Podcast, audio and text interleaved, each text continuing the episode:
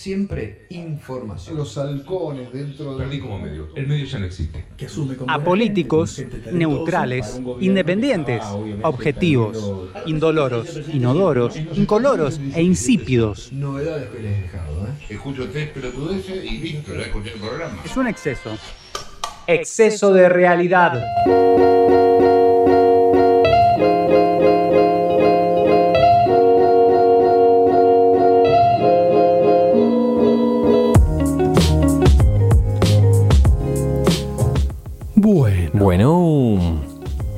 Viernes Santo dijimos. Viernes Santo. ¿Usted comió menú? ¿Comió carne? No. Sí. ¿Comió carne hoy o ayer? Hoy Ayer y hoy. no. y ayer creo que también. También. ¿Vilan? Mm, Sí, creo que también ayer y hoy. Bueno. Pero comí empanada de vigilia también. ah, o sea, vos querés estar bien con Dios y con el diablo. Muy bien, muy bien. Para para- Viste que el diablo trabaja para, trabaja para, para Jesús. Trabaja- No. Y sí. Pero ¿y Porque vos, y vos pensás, es lógico. Si vos te van a, si vos no cumplís con los mandamientos, te mandan al infierno. Bien. Y te castigan. Sí. ¿Por qué? Entonces, ¿Por qué? Y porque el, el- el diablo es empleado de Dios. Ah, Claro. es como Pues te la castiga, policía. te castiga por lo que, mm, o sea, no Es haber que hecho lo, pone que, la gorra, lo claro. que Dios te manda. Claro, y a él que le claro. importa. El verdugo es. si él no, sí. o Sí, sea, no te sí. tendría que castigar. No, Sí, no, que te castigue Claro. de otro modo. O haga- están- hace- capaz que caes en el infierno y te dice, bueno, hagamos de cuenta. Ah, capaz que hace la claro. vista gorda. Te dice, no, mira, en realidad esto O es como todo- te hacen acá cuando pagás algo, es como vivir en la Argentina. el, el pago anticipado, te dice, bueno, mira, claro, puede ser. te hacemos un descuento. Puede ser. Bueno, Semana Santa, gente. Sí, Semana Eh, Santa. Se comen huevos de chocolate en la medida de lo posible, roscas, no políticas. chocolates. Pero hay roscas también políticas. Eh, puede haber este algún pescadillo por ahí. Ha subido el filet, está caro. Filet de merluza, está, está- está careta. Un clásico. Pero bueno, este, se Ah, comí compra, rabas se consume. Perdón, no ah, bien, no rabas. a nadie, pero- Rabas, muy bien, muy rica la raba. Perfecto. Comí, sí, me tocaron ricas, vio que ah, no Y- siempre. Sí. Claro. A veces ese es un chicle. Bueno, pero sí, claro, cuando están recalentadas. Sí, sí, sí, un desastre. Eh, no es gastronómica esta columna. No, no, no, no. Sin embargo, eh, bueno, también, ¿no? Son preceptos, son cosas que hay que hacer. Tiene que ver la última cena con la, obviamente, la Semana Claro, no, Santa. no comemos eh, pan dulce ahora. Ejemplo. claro, tiene que ver con el morfi porque, bueno, se da esta, esta ceremonia, ¿no? En la que se reparte el pan y se toma el vino. eh, y bueno, sienta las bases de la liturgia religiosa. Y es importante el morfi ahí en el medio, ¿no? Bueno, la cuestión de la carne, la cuestión del espíritu como cosas separadas también, ¿no? Es una narrativa propia del cristianismo, del catolicismo. Esto, ¿no? De que la carne es débil, la carne es la que peca, los placeres de- del cuerpo y demás, y el espíritu como aquello que puede purificarse mediante la redención de los pecados y este, trasladarse al paraíso una vez que se produce la, la muerte física y bueno, toda esa idea de eh, binarismo, ¿no? Cuerpo, espíritu. Bien. Eso es una narrativa, ya ahí tenemos una. Eh, narrativas también encontramos eh, más, si bien todas tienen que ver con lo político en sentido amplio, porque toda, toda narrativa, eh, digamos, comprende una dimensión política porque algo nos está queriendo comunicar. Eh, la que es políticamente, digamos, eh, la que es política por excelencia es la narrativa que esta que opone a cierto sector de la iglesia o cierto rescate de la figura de Jesús a través de cierto pensamiento de izquierda, o lo que uno podría pensar contemporáneamente como pensamiento de izquierda, Progre, más progre. al menos del siglo XX, claro. Algo más, sí, no sé si, sí, por ahí progre, no sé, está medio ahí en la, en la fina línea. Eh, por ahí un Jesús ¿no? Eh, austero que se juega por el otro, eh, más asociado a lo colectivo. Algo que está más representado quizá en, la línea- en las líneas, digamos, de la iglesia, en lo que es los franciscanos, las opción, los curas en opción por los pobres. ¿Qué papel me juega ahí Grabois, por ejemplo? Claro, bueno, ¿no? Ciertos sectores. Eh, Él dice, soy humanista cristiano. Claro, del humanismo, eh, muy relacionados con la política, que tienen que ver, bueno, en, en asociación con partidos políticos, e incluso, bueno, con obras en territorio, ¿no? Muy importantes.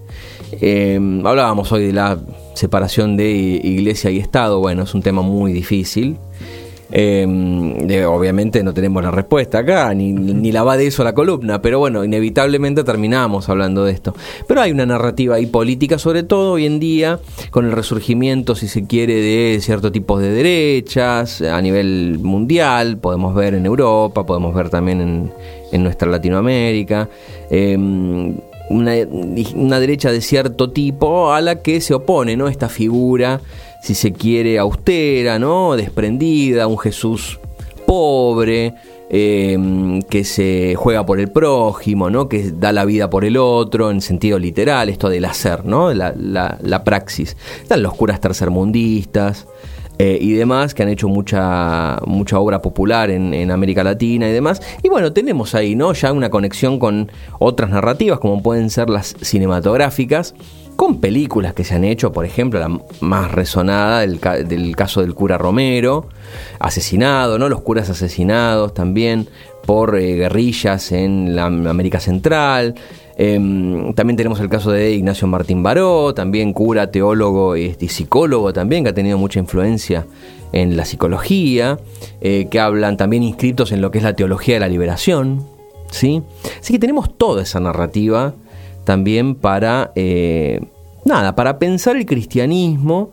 Eh, esto no quiere decir que no haya también un relato de derecha, ¿no? Dentro de la Iglesia Católica, obviamente, sí, son fuerzas en pugna. Y ahí tenemos, no sé, el Opus Dei, qué sé yo. Hay, me parece que, que mm, coexisten, digamos, ¿no? Pero bueno, me interesaba hoy en día eh, rescatar, me parece, esta figura, aunque sea como norte, ¿no? Eh, de esta, eh, este Jesús, eh, si se quiere, más ligado a lo popular, ¿sí? A los movimientos sociales y demás. Y reivindicarlo desde ese lugar. De algún modo sería un- una pobreza digna la de Jesús. Sí. Y a la derecha le cae bien. Claro, también. pero bueno, muy atado a valores, ¿no? A valores fuertemente. Bueno, los valores los podemos. Claro. No, pero digo, el, el relato de alguna manera que se hace es desde ciertas. Eh, la defensa de, cuando digo valores, quiero decir no tradicionales, sino la defensa de, bueno, esto, ¿no? El humanismo, la caridad, el estar con el otro, eh, el prójimo, eh, respetar al prójimo, querer, quererte con el tipo que tenés al lado, básicamente. Y cómo se traduce esto en acciones políticas concretas para mejorarle la vida a la gente, ¿no? Lo que pasa que son, claro, nar- narraciones o relatos que estaban muy en boga en los años 60, 70, sobre todo en Centroamérica, y que bueno, después la historia también tiene sus giros y demás, y bueno, estas narrativas van cambiando y van poniendo a las instituciones en distintos lugares. Eh, pero bueno, los curas en Opción por los Pobres y la Teología de la Liberación ocupan ese lugar histórico. Eh, y bueno, las, nar- las narrativas cinematográficas que tienen que ver, sí, con las, las biografías, las vidas de estos curas que, bueno, dieron la suya precisamente en aras de defender ciertas, eh, ciertas ideas, ¿no? Eh, y bueno, eh, también tenemos en narrativas en este sentido eh, cinematográfico que por ahí también, ¿no? Como no hay narrativas políticas puras, tampoco hay ahí eh, algo que esté, digamos, cuando uno piensa en lo, cinematográfico, bueno, piensa también en una estética, ¿no? Y la estética nunca está despojada de también eh, política, obviamente, está todo de la mano, pero uno provisionalmente puede asignarle determinadas eh, características para diferenciarlas. Las narrativas más este, cinematográficas, si se quiere, ¿no? Con películas que se han hecho de la vida de Jesús y demás, algunas buscando cierto, mm, cierta fidelidad, ¿no es cierto?, a el Jesús histórico. Casi algunas, ¿no?, que, con lo que linda con lo documental, ¿no?, buscar allí, bueno, qué locaciones, qué lugares, Detalles. detalles históricos precisos y demás, que bueno, a veces juegan a favor, a veces no tanto. A ver, uno quiere encontrar allí una verdad última en recrear al Jesús histórico verdadero, ¿no? Esto de, bueno, cómo era realmente esta persona que vivió hace dos mil años y que hoy nos marca el camino de distintas maneras a través, bueno, de infinidad de producciones culturales y eh, éticas y estéticas. Bueno, a veces en, la, en el perseguir esa, ese norte de buscar cierta fidelidad con los hechos históricos y tal, qué sé yo, uno encuentra a veces eh, películas no solo en lo doctrinario que te pueden transmitir determinada inclinación o te pueden pintar determinada este determinado relato de los acontecimientos bíblicos para que uno compre, ¿no es cierto? De, determinada este, forma de interpretar lo que allí ocurrió pero bueno, uno piensa en películas, no sé, por ejemplo, La Última Tentación de Cristo, eh, Scorsese, o películas como La Pasión, de, la de Mel Gibson, ¿no?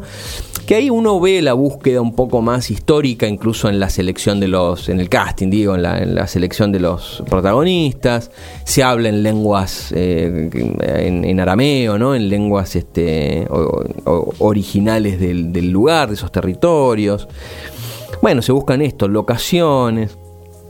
Pero bueno, a veces, tras el afán de mostrar eh, determinado realismo, eh, se tropieza con ciertas cuestiones que a veces aparecen un poco despojadas, o uno las ve un poco descarnadas del ser histórico de lo que se está contando. ¿Qué sé yo? Por ejemplo, te ponen a un tipo y que lo, lo azotan un montón de veces, ¿no? Te ponen un tipo ensangrentado que le... Bueno, la recreación cinematográfica está muy bien desde la estética, bueno, sí, cómo habrá sido el martirio, el suplicio, ¿no? De este, de este personaje. Y te lo muestran muy bien, ¿no? Porque te muestran tantos latigazos le dieron y cómo le arrancan las lonjas. Sí, sí. Y uno lo ve y se impresiona y demás. Pero bueno, eso a veces aparece medio desprovisto de otras dimensiones. Si se quiere, una dimensión política, más de lo que ocurría, ¿no? A nivel sociológico, si se quiere, en ese momento. Y bueno, uno termina viendo esto, un charco de sangre a veces, eh, y la narración no va mucho más allá. Eh, más allá de ciertos elementos bíblicos que están ahí explotados. Te muestran un poco a Herodes como medio loquito, como. Pero hasta ahí, no te muestran mucho más que eso. Em, pero sí lo, sangriento y lo sanguinario del castigo en, en, sí mismo. Bueno, son formas de contar, ¿no? Aquello que pasó. Em, y a mí lo que me interesa eh, rescatar en cuanto a narrativas es algo que aparece también ¿no? En, dentro de estas narrativas estéticas, si se quiere, algo relacionado con la pintura en este caso y con la cultura pop también. Hay una nota de opinión que escribe Débora García para eh, el diario AR, que se llama Las crucificadas de Santa Eulalia a Madonna Madonna se refiere al artista, ¿no? A, Madonna, la artista pop, la reina del pop. Em, y bueno, aquí hace un recorrido por distintas pinturas, distintas eh, estéticas, digamos, en la que analiza puntualmente un hecho eh, que forma parte de la iconografía católica, que es la crucifixión. ¿sí? Ajá y lo analiza en clave de, bueno, ¿qué nos está queriendo transmitir? ¿Qué significado nos transmite este significante que es la cruz? ¿sí? ¿Y de qué manera podemos leerlo? Em, esto a raíz también del surgimiento de nuevas eh, cuestiones de época, si se quiere, con las que la figura de Jesús viene a dialogar se estrenó, se está estrenando, mejor dicho, la, la serie, o la miniserie o la serie Chosen, el elegido. Sí. Em, yo no, quise hablar porque vi un solo capítulo, eh, no por eso no, quise hacer la columna, porque además se está estrenando. Em, pero bueno, es interesante ver cómo hay diversidad planteada, por ejemplo, eh, bueno, volvemos a esto, ¿no? De la, de la veracidad histórica, ¿no? Mostrar eh, este, este, estos rasgos que le dan cierta veracidad, verosimilitud y además el, el, casting de, de, los actores, las actrices, ¿no? Ahí se ve ya una cierta diversidad, un punto de vista mucho más, una apertura mucho más grande.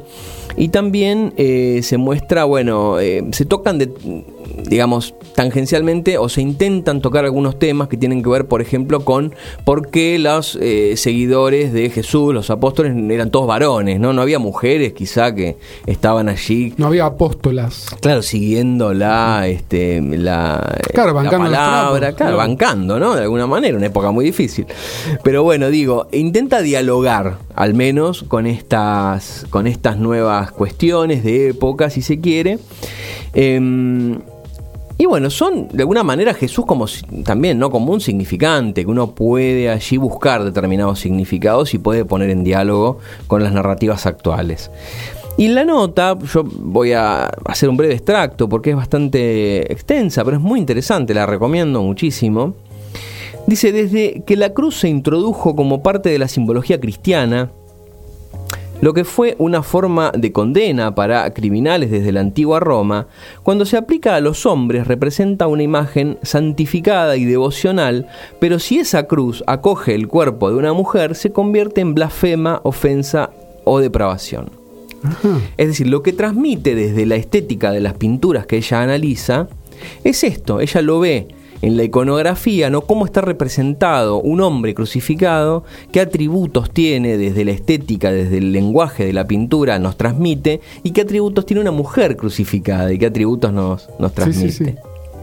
Es muy interesante. Bueno, dice uno de los momentos cumbres de la im- imaginería, imaginería religiosa católica está asociado a la crucifixión de Cristo. Ese momento en el que, según los evangelios, las tinieblas se abren paso y Jesús encomienda su alma a Dios. Algo que está por pasar en unos en unas en breves En horas. A lo largo de la historia del arte, este momento de tensión y patetismo ha sido a menudo representado porque este y no otro es el tema central de la religión cristiana y también de la Eucaristía. Y dice este y no otro, y yo no puedo evitar pensar en la última cena de Da Vinci, por ejemplo, o en la última cena como representación cultural, como otro de los momentos ¿no? Eh, históricos, icónicos de este, de este personaje. Pero bueno, allí eh, donde hay una narrativa distinta, porque una cosa es, ¿no? El compartir con los apóstoles, sentar las bases de lo que va a ser después la ceremonia religiosa, el pan y el vino, y donde se anuncia la traición también que va a sufrir a posteriori el Mesías, bueno. ¿Seré y un- yo? ¿Seré yo? claro, y un momento distinto de soledad, de angustia, donde él dice, Padre, me has abandonado, que donde está crucificado además con dos delincuentes en ese monte. Eh, bueno, son momentos distintos, ¿no? Y para esta autora, bueno, ese es el momento central eh, de la Eucaristía y no quizá otros momentos como pueden ser la última cena u otros. Eh, dice, el sufrimiento de Jesús en la cruz hace referencia a los aspectos doctrinales más importantes de la teología cristiana, como son la expiación de los pecados y la salvación y la muerte y resurrección. ¿Sí? Lo más interesante sobre este tema simbólico de la crucifixión es que, asociado a los hombres, otorga poder y distinción. Son los casos paradigmáticos de Jesús de Nazaret, San Pedro, que fue crucificado cabeza abajo Sí. por devoción a Cristo, según los a- apócrifos, y San Andrés, que fue martirizado en una cruz en forma de X, o con aspas, ¿no? Resulta realmente interesante hacer un repaso a esas mismas representaciones surgidas en el mundo del arte, pero cambiando el género del sujeto representado, dice. Cuando la crucificada es una mujer, es inevitable sentir cómo la simbología empleada estigmatiza y señala la perversión por el mero hecho de ser mujer. Sí, en el martirio de Santa Eulalia, que es una de las pinturas del, que da título a la nota de Martorell, pintado a mediados del siglo XV, marca la tendencia iconográfica de las llamadas crucificadas, que es como una serie que a la cual alude en el resto de la nota, ¿sí? Una mujer amarrada o clavada a una cruz con poca ropa exhibida ante una audiencia que la condena. Bueno, Santa Eulalia y las que le suceden en esta serie de crucificadas serán representadas con los brazos bien abiertos, en actitud de entrega y sumisión, y a menudo desnudas o semidesnudas, como si siempre se insinuara la promiscuidad de la condenada. En el siglo XIX, Mujer crucificada, eh, que es otra de las pinturas, continúa este mismo tipo de representación de la mujer desnuda, sangrando, crucificada, que en vez de apelar a la compasión, parece estigmatizarla. El tema es que para, el- para esta, si uno analiza estas pinturas, lo que termina pasando es que los varones que están crucificados, el hombre crucificado es un hombre que se redime, redime sus pecados a través del sacrificio y de esa manera a- accede a la purificación del alma. Exacto. En cambio, la mujer es el pecado. Como, bueno, casi remitiéndose al paraíso perdido, ¿no? Al relato de Adán y Eva, donde es la mujer la que incita a pecar al hombre. Bueno, a partir de ahí eh, se dan, digamos, unas, el análisis de esta serie de pinturas que nos lleva a decir, bueno, evidentemente no está expiando sus pecados para purificar su alma, no es un medio de redención, si se quiere, el martirio, sino que es martirizada por el hecho de haber transgredido, por el, hecho de ser lasciva, de haber este, hecho pecar al hombre y demás. Así que ella es más como tortura que como eh, purificación o sufrimiento necesario para arrepentirse de los pecados. Bien, hasta ahí tenemos estas pinturas que, repito, están descritas en la nota y es muy interesante que las puedan buscar y leer. Dice, durante los últimos años muchas representaciones surgidas de la televisión o desde la cultura pop han usado la crucifixión de Jesús como metáfora del sufrimiento padecido por las mujeres a lo largo de la historia. ¿Sí? Madonna, la cantante, ha empleado a menudo en sus espectáculos la cruz como un símbolo de liberación para la mujer. En el videoclip a Prayer, además de utilizar toda una iconografía y simbología cristiana, por lo cual se gana una polémica bastante pesada, el video terminaba en un campo lleno de cruces ardiendo, prendidas a fuego, y lo hacía para denunciar el racismo del Ku Klux Klan, que tenía esa práctica de eh, prender, incendiar las cruces. En la gira Confessions del año 2006, la artista escenificaba su propia crucifixión y se mostraba ajena a las críticas de la prensa más conservadora y el Vaticano, que la calificaba al entonces de blasfema. La crucifixión también fue empleada como método de protesta por parte de las activistas de Femen, que es un grupo de activistas, en un acto contra el sistema patriarcal en la Catedral de Santa Sofía de Kiev durante el año 2010. Desde que la cruz se introdujo, bueno, como decíamos al principio en la simbología, aplicada a hombres, ese mismo significante da un significado y aplicada a mujeres da un significado completamente diferente a partir de la lectura de estas claves que están cifradas en la serie de las crucificadas que plantea el autor en la nota. Así que vayan a buscar la nota porque es súper interesante lo que plantea.